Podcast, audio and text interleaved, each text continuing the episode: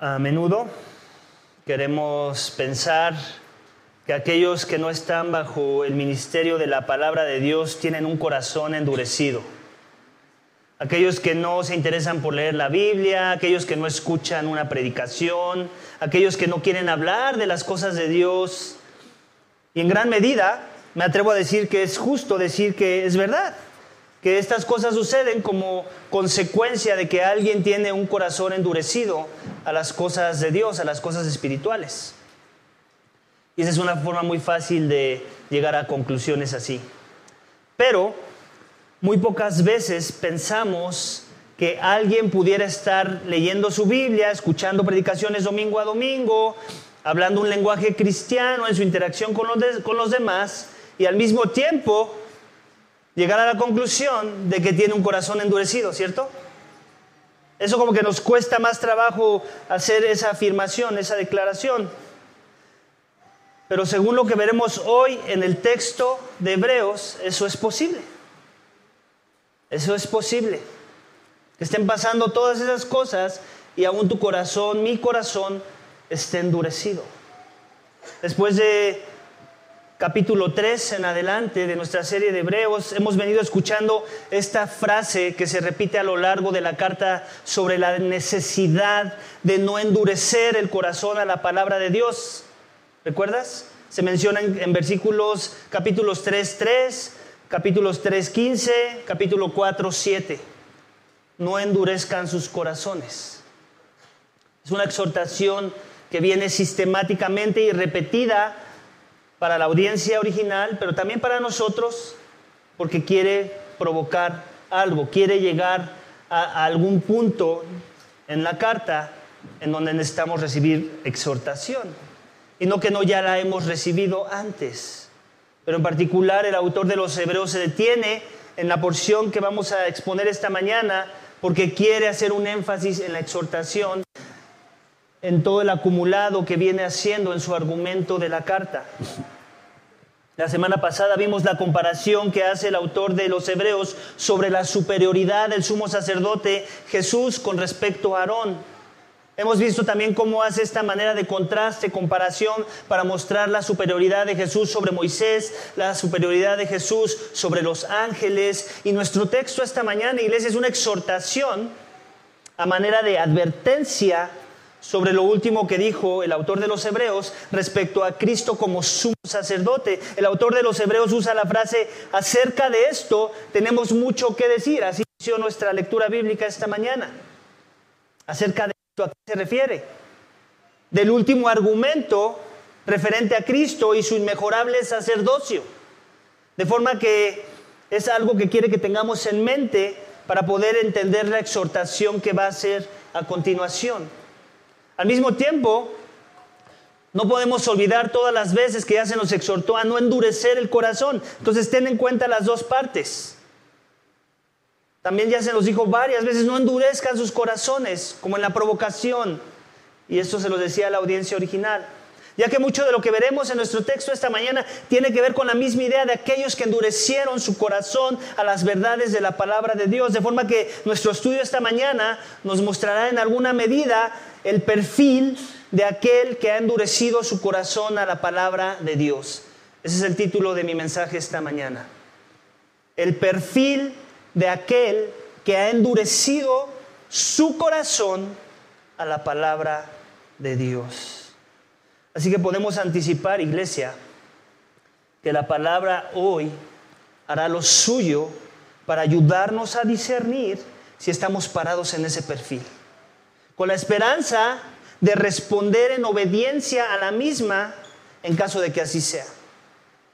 Para estar parados en un mejor lugar, donde hay madurez, donde hay discernimiento espiritual.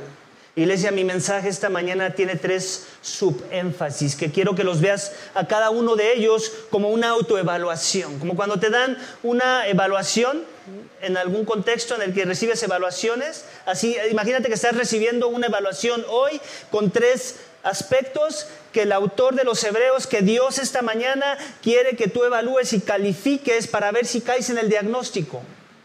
Y entonces encontrar la misma solución a tu problema en lo que Dios nos muestra en su palabra esta mañana. ¿Para qué? Para que no estés parado en un mal lugar, en un lugar no sano que revele un, carácter, que revele una espiritualidad fallida, una espiritualidad que no glorifica a Dios en tu vida. Amén. Entonces hagamos eso, velos así cada uno de los subénfasis de nuestro texto esta mañana.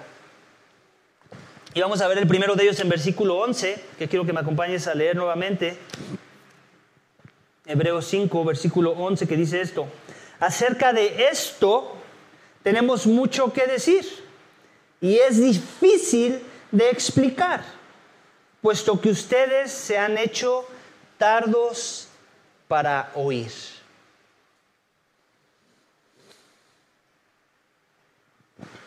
Mi primer subénfasis, el primer análisis que quiero que hagas esta mañana para que autoevalúes dónde estás parado con respecto a tu salud espiritual y que lo podemos obtener a la luz del texto es tardo para oír. ¿Cómo, es, cómo calificarías tu persona, tu salud espiritual con respecto a este criterio? Tardo para oír, no enseñable. Obviamente no suena algo que alguien quiere calificar de buenas a primeras. Quiero, pensar que todavía no le has puesto palomita. Ninguno de nosotros ha querido llegar a esa conclusión. Yo, yo entro de ese perfil. Yo estoy mal parado con respecto a esta perspectiva. Tardo para oír. ¿Será que ese es el perfil del que está a mi lado, pero no necesariamente el mío? ¿Te estarás preguntando? ¿Será que el pastor se equivocó? tal vez no es el énfasis del punto esta mañana. Yo creo que el pastor está exagerando son las palabras de la misma Biblia que, nos da el autor de los Hebreos. Y acerca de esto, otra vez, el esto de lo que está hablando tiene que ver con lo que acaba de decir. ¿Qué acaba de decir? La superioridad del sacerdocio de Cristo sobre el sacerdocio levítico.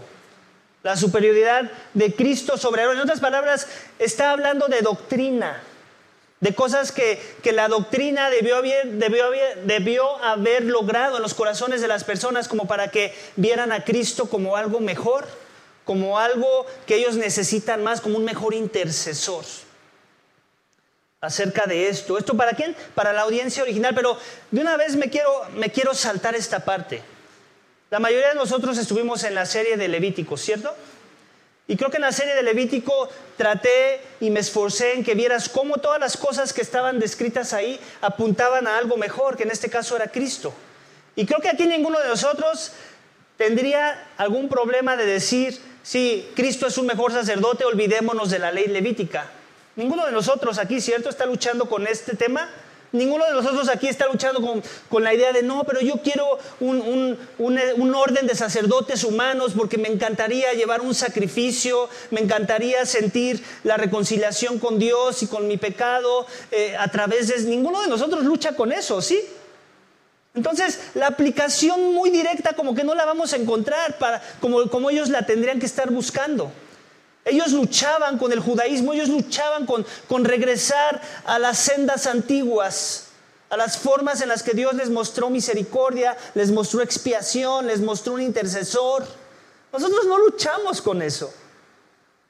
Nosotros no, esta exhortación así de buenas a primeras, si la, si la enfocamos en, en, base a lo que acaba de decir acerca de esto, tenemos mucho que decir. ¿De esto de qué? Del sacerdocio de Aarón. Tú y yo no tenemos problema con descartar y desechar a Aarón. En verdad no lo tenemos.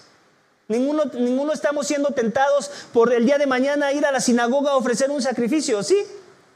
No, no, no sucede eso. Entonces, no pienses en, en, ay, cómo esto es relevante a mí. Tal vez no es relevante en esa dirección, pero tenemos que extraer el principio.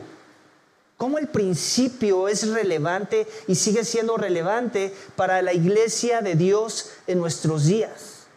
Acerca de esto tenemos mucho que decir. Dice, y es difícil de explicar. No que, no que el autor de los Hebreos no sea un buen maestro, no que no podría encontrar la forma de explicarlo. Siempre hay muchas formas de explicar el mismo punto, la misma idea. Sin embargo, él dice que es difícil. Y la razón por la que dice que es difícil no es porque se esté acusando de ser un mal maestro. Escucha el argumento puesto que ustedes se han hecho tardos para oír. Por eso es difícil. Aquellos que son maestros en algún contexto de escuela o de trabajo, porque das cursos a otros colegas tuyos, tú sabes lo que esto significa.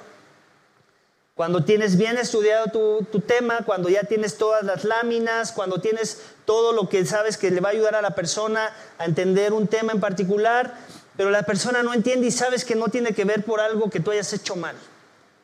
Que todo tiene que ver porque no hay una actitud correcta de corazón, porque hay hostilidad, porque no hay disposición de aprender, porque la persona está haciendo tarda para oír. Y esa palabra tarda para oír suena muy, muy tranquila, pero en realidad es casi, casi como una ofensa. Es como estar diciendo sus, sus oídos están cauterizados a la verdad.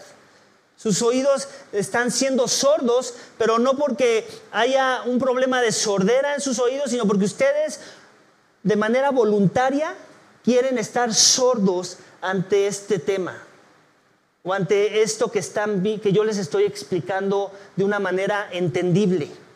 En otras palabras, no están siendo enseñables. Su actitud no es humilde de poner atención, de estar atentos, de considerar los argumentos, de someterme a los argumentos. Su, actitud es la de alguien que no es enseñable, arrogante, que escucha los argumentos, que no tiene nada en contra de ellos, pero que de todos modos dice, ¿y eso a mí qué me importa?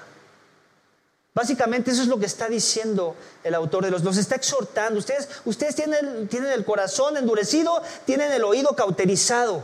Ustedes son hostiles a la verdad y no porque haya algo mal en sus oídos, no porque haya algo mal en su entendimiento, sino porque no les importa. Simplemente han decidido que no les importe esta situación. Y esa es una exhortación fuerte, ¿cierto? Si lo vemos ya desde esa perspectiva. No hay nada malo en los oídos de las personas. No hay nada malo en su intelecto como para no entender los argumentos. Y a pesar de que no hay nada de eso, de todos modos decidimos no hacer caso, no humillarnos. Y nosotros no tenemos ningún problema con Aarón, ¿cierto? Con respecto a Jesús. Pero entonces la pregunta que nos tenemos que hacer, ¿con qué, en qué área sí estoy cayendo en algo así? ¿En qué aspecto de la verdad revelada de la palabra de Dios que me apunta a humillarme y considerar a Cristo y seguir a Cristo y caminar para Cristo y obedecer a Cristo y, y reflejar a Cristo en la forma en la que vivo? ¿De en qué aspecto sí estoy cayendo ahí? ¿Qué verdades de la palabra de Dios se me han repetido una, dos, tres, cinco, de, esta forma, en esta otra forma, en este contexto, en este otro contexto, a través de mi lectura, a través de un sermón, a través de un estudio bíblico, a través de una reunión de hombres y de mujeres, que sigo escuchando, sigo escuchando, pero yo ya soy como inmune a esa exhortación?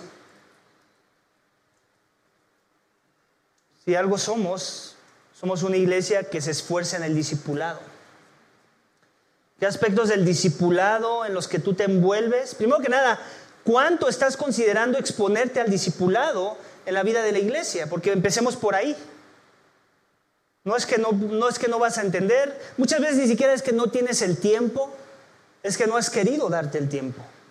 Muchas veces ni siquiera no es que, es, no es que se te facilite, es que no le has dado la prioridad correcta a las cosas que necesitas escuchar. Y eso eh, hablamos de, muchos aspectos. Eh, en la reunión de oración, que escuchamos oraciones, pero también que escuchamos doctrina, porque oramos la palabra de Dios.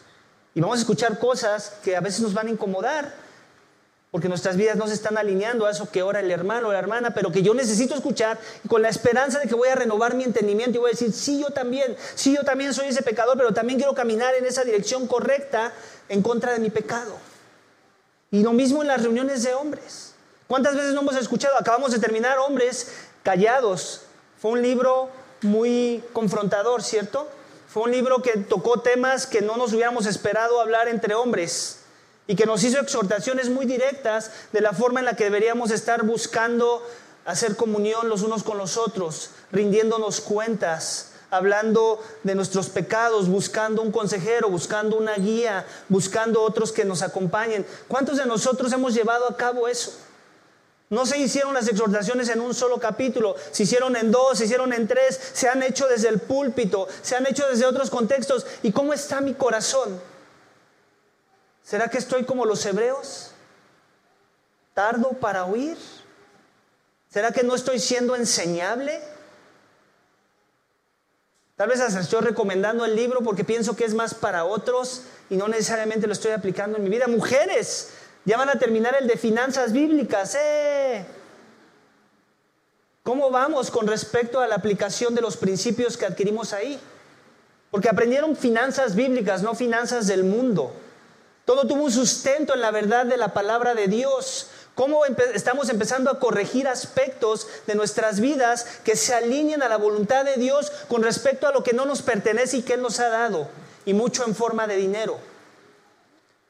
¿Qué arreglos, qué ajustes estoy haciendo? ¿O estoy siendo sordo?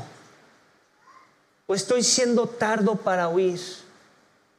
O como dice el autor aquí en la carta, haces pensar a otros que esto es difícil de explicar porque no vemos cambios en tu vida. ¿De qué se trata el cristianismo, iglesia, si no es transformación?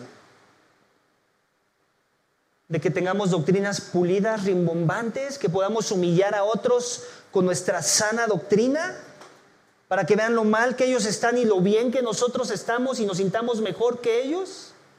¿De eso se trata el cristianismo? De, de doctrinas pulidas y elevadas que nos hagan ver espirituales? ¿O se trata de la práctica? ¿Se trata de la lucha de la carne en contra del espíritu? Se trata de la dependencia en Dios, se trata de la camaradería entre hermanos, se trata de la humillación, se trata de reconocer nuestras flaquezas, se trata de venir al Evangelio a disfrutar de la gracia, pero también a depender de la gracia para que la transformación suceda. ¿Cuánto has escuchado? Hazte esa pregunta, llévate esto de tarea. ¿Cuánto he escuchado una y otra vez en el sermón, en mi lectura bíblica, en la oración, en las reuniones que tengo con otros cristianos, que lo, escucho, lo vuelvo a escuchar y hasta parece que Dios me está correteando con esta situación y yo sigo inmune a hacer siquiera un cambio. Si ese eres tú esta mañana, la exhortación de los hebreos también es para ti, también es para mí. Tal vez es en algún tema sexual Tal vez ese es algún tema de, las personas con las que Dios te está diciendo que dejes de frecuentar porque no te está ayudando, no están siendo de buena influencia. Tal vez tiene que ver con la lujuria en tu corazón, con las páginas que ya te dijo Dios que no vayas a visitar, con las cuentas de Facebook que ya te dijo que cerraras. Y tú sigues así, no te importa, sigues llenando tu mente de vanidad, de lujuria de todo tipo, no nada más sexual. ¿Sabes que hay muchos tipos de lujuria de la mente y del corazón? Cosas que alimentan la carne y que entristecen al espíritu. Ese es el llamado del texto esta mañana, iglesia. Quiero cambiar tu mente. A veces pensamos, uy, vine a la iglesia y híjole, nos tocó fuerte. Y a veces hasta decimos de broma, uy, sí, ahora sí me puse un casco y Sí, entiendo, entiendo esa parte. Pero escucha, esto es misericordia de Dios para nuestras vidas. Esto es palabra de ánimo, porque Dios no te quiere ver caminando en tus términos si eres un hijo de Dios. Y aun si no lo eres esta mañana, escúchame bien, también esta exhortación es para ti. Si tú no buscas la santidad, si estas cosas no te resuenan, no, no te atraen, Quiere decir porque necesitas transformación también. Primeramente para salvación. Primeramente para que reconozcas que tu vida no te pertenece y que alguien vivió la vida perfecta que tú no pudiste vivir, que alguien pagó el castigo que tú merecías y necesitas venir a sus pies para que te transforme de adentro hacia afuera. Amén. Ese es el primer subénfasis de nuestro texto esta mañana. Califícalo. ¿Cuál es esa área que Dios me ha estado martillando una y otra vez y yo sigo inmune a la cosa? Yo sigo indiferente. ¿Cuánto de esto que dice el autor de los Hebreos aplica a mí esta mañana? ¿Cuánta frustración habría en él al decirme, esto es difícil de explicar? Esto es difícil de explicar porque ya no sé, ya vimos un libro tal y cual y de todos modos no lo entiendes. Ya, ya, se predicó estos y estos otros sermones y no lo entiendes. Entonces ya no sé qué hacer, dice el, libro, el autor de los libros, ya no sé qué hacer. Lo único que puedo concluir es esto, que eres de oídos sordos y no eres enseñable. ¿Quién de nosotros quiere quedarse parado ahí? Que tú digas de ti, que los demás digan de ti, mira, él, ella no es enseñable. Creo que no queremos estar parados ahí, amén. Y por eso Dios en su palabra nos exhorta hoy, porque Él tampoco quiere eso. Vamos a continuar el siguiente subénfasis, el siguiente criterio a autoevaluar de cómo estamos con respecto a nuestro caminar con Dios. Dice, pues versículos 12 al 13 dice, pues aunque ya debieran ser maestros, otra vez tienen necesidad de que alguien les enseñe los principios elementales de los oráculos de Dios y han llegado a tener necesidad de leche y no de alimento sólido. Porque todo el que toma solo leche no está acostumbrado a la palabra de justicia porque es niño.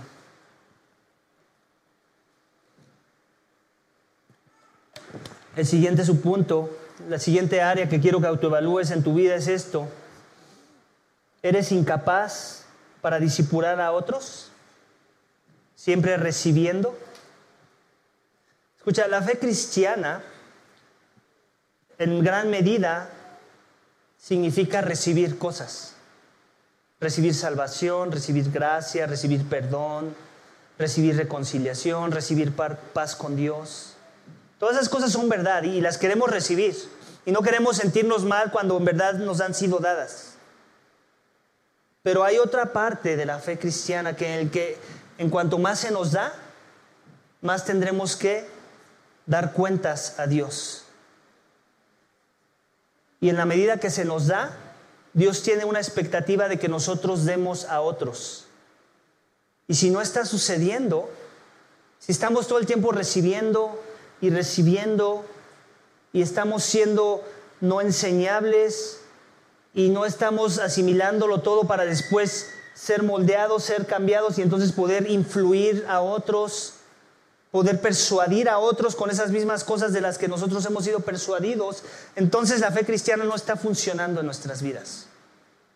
Y no es porque la fe cristiana sea fallida, es porque tú o yo estamos fallando y estamos siendo incapaces de reconocer las cosas que son espirituales. Y la esperanza esta mañana es que también no, estés parado ahí, pero si estás parado ahí, entonces te dé tiempo de rectificar Mira, yo sé que cada uno de nosotros estamos en una etapa distinta de nuestro caminar con Dios. Yo sé que hay unos que nacieron de nuevo el año pasado, otros que ya llevan 20 años en el cristianismo. La pregunta que yo te hago es esta, ¿a cuántos has discipulado sin importar en qué proceso de tu caminar con Cristo estás? ¿A cuántos estás siendo de influencia? No estuviste, eh, quiero aclarar, porque muchas veces nos quedamos en el pasado y a veces nuestra influencia ni siquiera fue buena y ni siquiera lo queremos reconocer. Esa es otra. O sea, podemos llevar 20 años en el cristianismo, pero un año en la sana doctrina. Entonces puedes asegurar que 19 años estuviste influenciando malamente a las personas y sí, tal vez unas cosas Dios las usó, pero no deberías estar orgulloso de algo así. Más bien, Dios obra a pesar del hombre, no por el hombre, muchas de las veces. Más bien es a partir de que empecé a caminar en el correcto entendimiento de la verdad, ¿Cómo he, podido yo, ¿Cómo he podido yo ser de bendición a otros que están a mi alrededor? Para que ellos asimilen también esta verdad, para que ellos obedezcan a la verdad, para que ellos entiendan mejor las verdades de la palabra y como, como resultado ahora viven para Cristo, adoran a Cristo, aman al prójimo, se someten a Dios, buscan la santidad. Es importante, iglesia, que entendamos eso.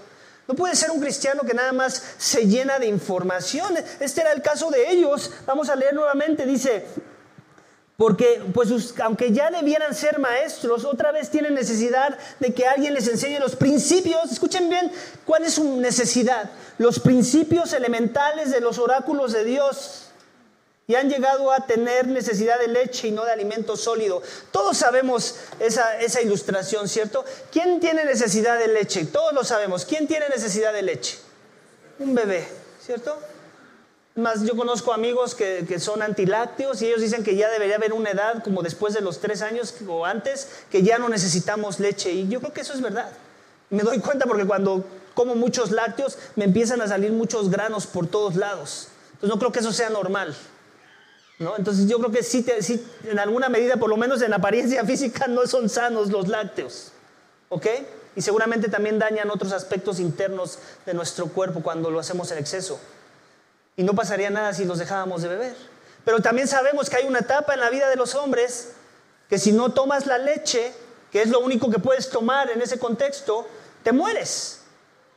Entonces, la leche es para todo creyente. Hay, doctrinas esenciales de la fe cristiana que si esta mañana tú no dominas y no has creído sobre todo, tú no te podrías decir ser un cristiano, un verdadero seguidor de Jesucristo. Y, y a veces la tristeza es esa, que todavía ni la leche dominamos. ¿Qué necesita un bebé para saber que tiene que succionar la teta de su mamá? ¿Necesita que alguien le enseñe? Por automático, esto viene, les viene natural. ¿Por qué? Porque han nacido y, y en su ADN ya traen esa información de lo que tienen que hacer. Bueno, así también nosotros, cuando, cuando viene la palabra de verdad por primera vez, el Evangelio de nuestra salvación, los principios elementales de los oráculos de Dios, entonces comenzamos a responder a las cosas espirituales de una manera que no, no nos necesita enseñar nadie. Simplemente Dios me salvó, ahora he sido bendecido por Dios, ahora quiero ser de bendición para otros. Eso viene así como por automático. Ahora quiero servir a otros, Dios me sirvió, ahora quiero servir a otros. Dios me amó, ahora quiero amar a otros. Eso no es muy difícil, ¿verdad? Como que no tienes que, ser un gran teólogo, estudioso, erudito de la palabra para llegar a esas conclusiones. Pues esa es la fe cristiana. Los principios elementales de los oráculos de Dios, ellos no los podían entender. En, este contexto, en el contexto de ellos tenía que ver con el sacerdocio levítico para hacer un contraste a un mejor sacerdocio que culmina en Cristo y el sacerdocio perfecto que Él se ofrece como sacrificio mismo por ofrenda de nuestros pecados. Y tristemente muchas veces nosotros también batallamos ahí. Muchas veces yo hago la pregunta, dime cuál es el Evangelio. Y las personas no me saben decir cuál es el Evangelio. Es más, si yo te hiciera esta pregunta, si te pusiera, si te exhibiera esta mañana, no lo voy a hacer, pero si te dijera, a ver, fulanito, Dime cuál es el Evangelio.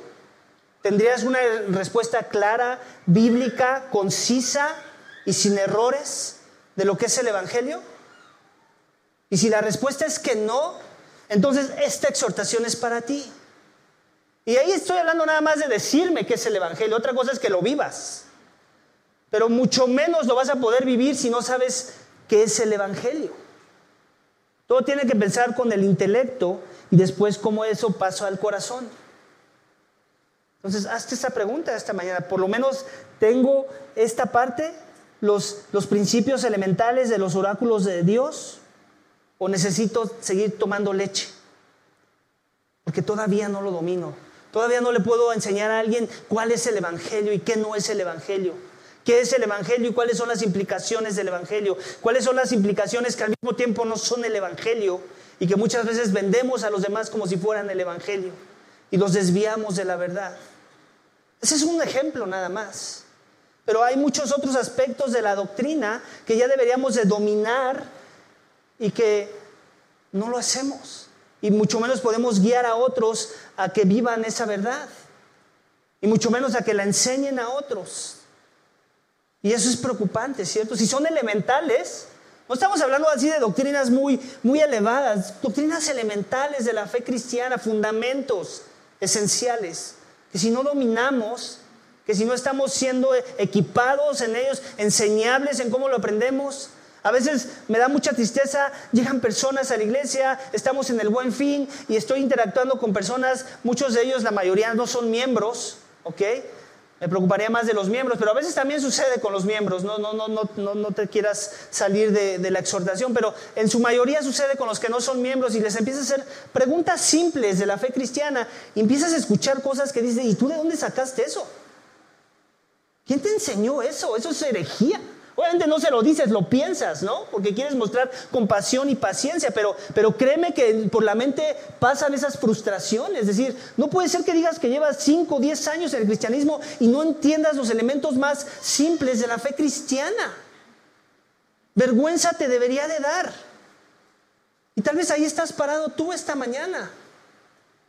Pensando que llevas, te jactas del tiempo que llevas siendo cristiano, pero cualquiera que te voltee a ver te ve con la mamila en la mano. Y no haces nada para corregirlo. Y todo el tiempo estás recibiendo, porque un bebé que trae la mamila, ¿quién le tiene que llenar el bote? ¿Se lo llena él? ¿Va a la cocina o y se prepara su fórmula? No, ¿verdad? Todo el tiempo la mamá tiene que estarle llenando la mamila. Así muchos cristianos viven, con la mamila en la mano. La comida sólida para quienes, para los que ya dejaron la mamila, para los que ya dejaron la lechita, los que necesitan otras cosas para nutrirse y perseverar en la fe y caminar en la fe. Aquellos que entienden que no es suficiente mi, lectura bíblica en la mañana, yo solito, necesito a la iglesia, necesito reuniones de hombres, necesito reuniones de mujeres. No pienses que porque estás aquí dos horas el domingo vas a ser bien espiritual allá afuera, no lo vas a hacer. No lo vas a hacer. Necesitas más, necesitas empaparte de estas cosas. Necesitas entrar a empezar a consumir cosas sólidas. Necesitas ser confrontado con tu doctrina y pulirla. Necesitas adoptar nuevas formas de vivir la fe y no pensar que la forma en la que la vives es suficiente. Necesitas modelar tu fe, porque tal vez tu doctrina es muy reformada. Y eso es lo que a veces me cae gordo de los reformados. Mi, doctrina es reformada. ¿Así? ¿Ah, ¿Y cómo amas a aquel? ¿Así? ¿Ah, ¿Y cómo eres paciente con aquel que no es reformado? ¿Así? ¿Ah, ¿Y cómo buscas la santidad? ¿Así? ¿Ah, ¿Y cómo perseveras en, en la lucha con tu pecado? Porque si tienes doctrinas muy reformadas y nada de eso está sucediendo, de reformado no tienes nada. Nada. Si tú lees los reformadores y alguna vez los que dicen que son reformados y que se jactan de ser reformados y han leído a los reformadores, todo el tiempo ellos están machacando con la, con la práctica de la doctrina. Si lees a Lutero, si lees a Calvino, si lees a cualquiera de los que son de la época y son puritanos, todo el tiempo es práctica, práctica, práctica, práctica. Nunca se están fanfarroneando de que entienden muy bien las doctrinas de la gracia. Se jactan de que la viven y le dan la gloria a Dios en el proceso. Entonces, ¿cómo estás tú con respecto a eso? ¿Disipulas a otros? Si yo te dijera, tráeme a tus discípulos, pónmelos aquí, ¿cuántos pondrías? Que son verdaderos discípulos, no nada más que les dijiste, haz una oración y la hicieron, pero siguen viviendo como el mundo. Gente que, que en verdad está muriendo a la carne, que está viviendo para el Espíritu, que se está humillando ante su pecado, que está buscando la santidad, que está amando a la iglesia, que en verdad ama a su iglesia, no nada más que va porque le conviene, o nada más va a quejarse de todo lo que no se hizo bien. Esos no son discípulos. Los discípulos son los que todo el tiempo están agradecidos por lo más mínimo que se hizo para traerles algún tipo de bendición. Esos son discípulos. Los que a pesar de que salió algo mal en la alabanza, glorifican a Dios porque hubo ensayo. Glorifican a Dios porque hay letras doctrinalmente sanas. Los que a pesar de que el pastor se puso a llorar antes de iniciar a orar, glorifican a Dios porque hay oración en la iglesia. Los que, los que lejos de, de estarse quejando de que hace calor, glorifican a Dios en medio del calor. Esos son los discípulos de Jesucristo que tienen una actitud constante de agradecimiento, de constante discipulado, donde constantemente están siendo forjados y también están queriendo forjar a otros, invertir en otros.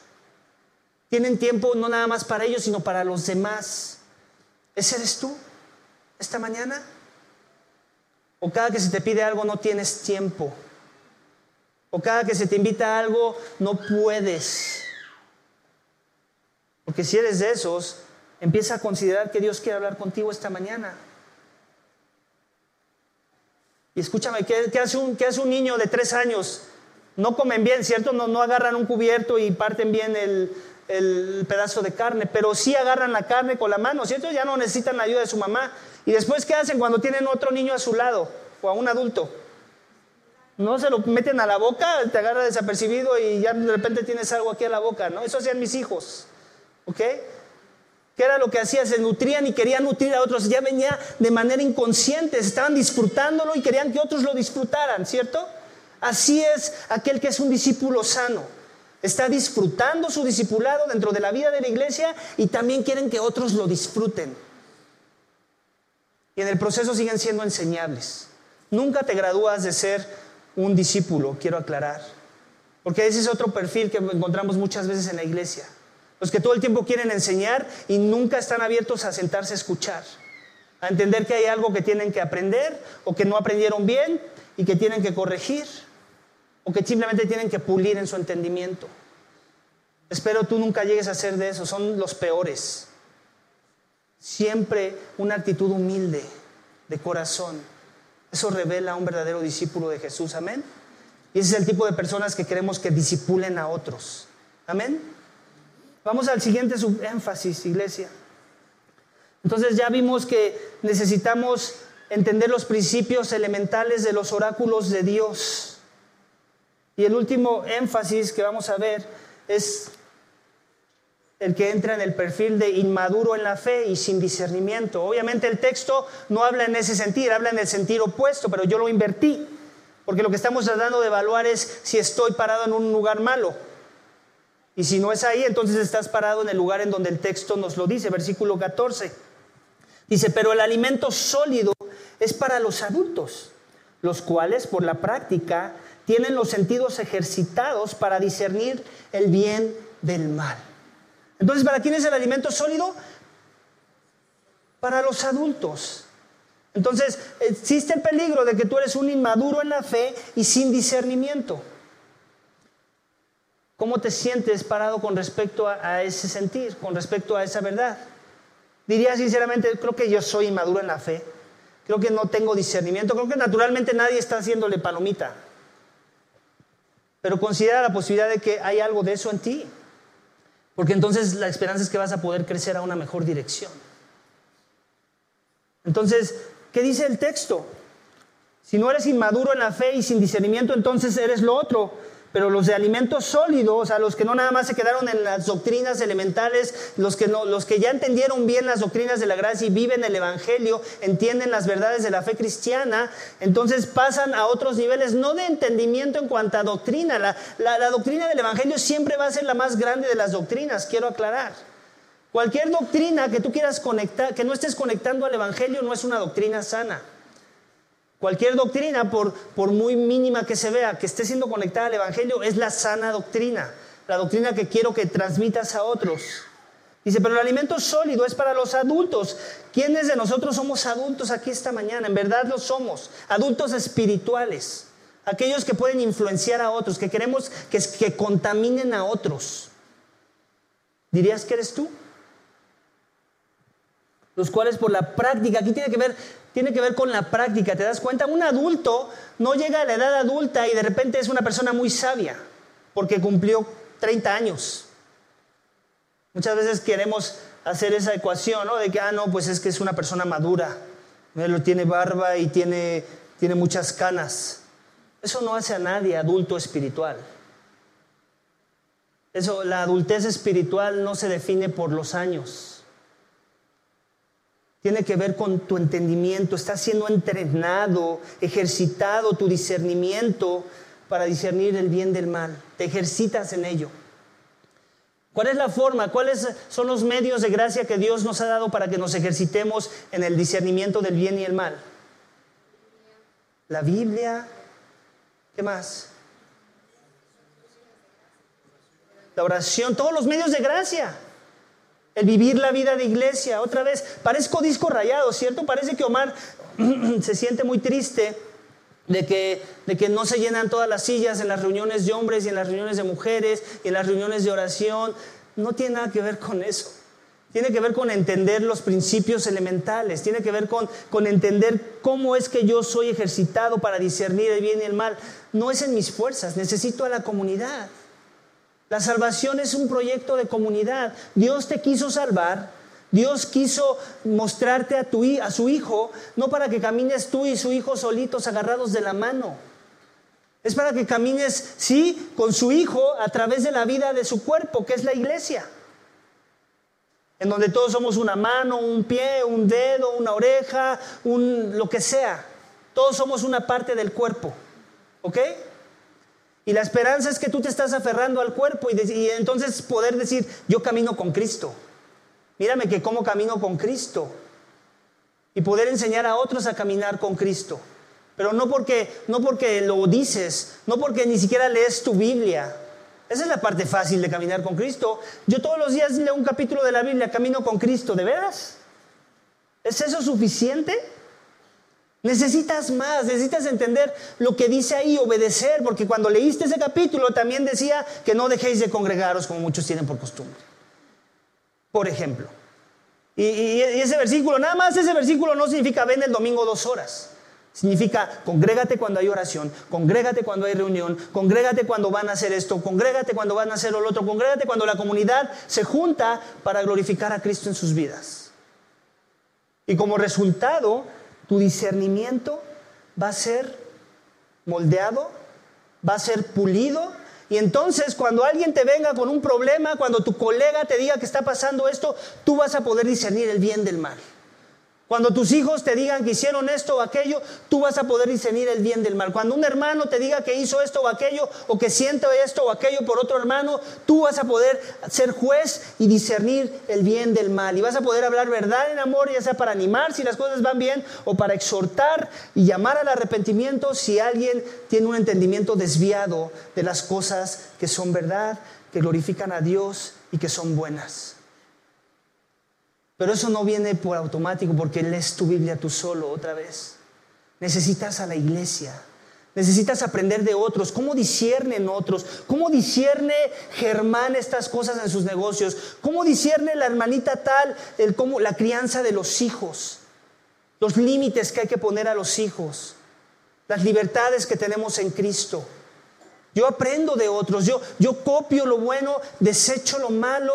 Cuando veo a un hermano caminando en sendas de injusticia, lo llamo al arrepentimiento. Cuando alguien me ve caminando en sendas de injusticia, espero que me llamen al arrepentimiento. Y es así como se cumple un ciclo y el discipulado es integral. La iglesia local. Necesitas a la iglesia local. Sin ella no puedes discernir el bien del mal. ¿Me crees? A veces no queremos creer esas cosas, pensamos que, lo podemos obtener en nuestra... No, es que yo leo muchos libros, es que lo que tú no sabes, pastor, es que yo leo muchos libros. Es que lo que tú no sabes es que no entiendes todo lo que dicen esos libros, aunque los hayas leído, y lo digo en serio. Yo, yo, yo, yo, yo camino con muchos, he caminado con hermanos que les encanta leer libros. Y después nos ponemos, nos sentamos para ver qué se entendió y me doy cuenta que no entendieron nada pero les encanta leer libros. Entonces, de leer libros por leer libros, no creas que es tan fácil. Aún necesitamos a los hermanos para que nos ayuden a ver si lo que entendimos está bien entendido o para que nos ayuden a corregir eso que entendimos mal. Otra vez, no se trata de que alguien es mejor porque alguien entendió mejor. Se trata de que todos nos ayudemos, vivamos la comunidad de fe y representemos a Cristo en la forma en la que nos ayudamos los unos a los otros. ¿Sí se entiende esta parte? Escuchen, es un sermón fuerte. ¿eh? No esperabas aquí que yo tuviera una sonrisa en la cara. Es el sermón. No, no quieras que yo sonría mientras el autor nos está diciendo, despierta, cristiano, despierta. Vive la fe cristiana, no una fe genérica, una fe muerta. El Evangelio es digno. Cristo es digno de que vivamos estas cosas. Y si no, mejor dejémonos de llamar cristianos. Es un insulto para Cristo llamarnos cristianos y no estarnos esforzando en el cristianismo. Es un insulto. Él vale más que eso. No podemos hacer menos que eso, que nos vea esforzándonos. Aquí nadie está pidiendo que seas perfecto, y para eso Cristo tuvo que morir. El justo por el injusto, el perfecto por los imperfectos, para podernos reconciliar con Dios, pero también para poder empezar una obra en nuestras vidas, una reconciliación en un proceso de transformación, en donde no soy lo que debería ser, pero ya no soy lo que antes era, porque Cristo vive en mí, porque el Evangelio de la Gracia ha llegado a mi vida porque ahora ya no vivo para mí, sino vivo para aquel que me llamó de tinieblas a luz, aquel que es luz admirable. Porque he entendido que la gracia ha llegado a mi vida, que yo merecía la muerte y Cristo, mi sumo sacerdote, padeció la muerte en mi lugar, que yo merecía, yo debía haber vivido en la presencia de Dios con toda perfección y no pude, pero Cristo lo hizo por mí. Y por fe en ese Cristo resucitado, ahora yo tengo reconciliación con Dios, perdón de pecados, vida eterna, una nueva vida en Cristo. Nos gusta la idea de tener una nueva vida, pero se nos olvida la parte elemental de lo que esto significa en Cristo.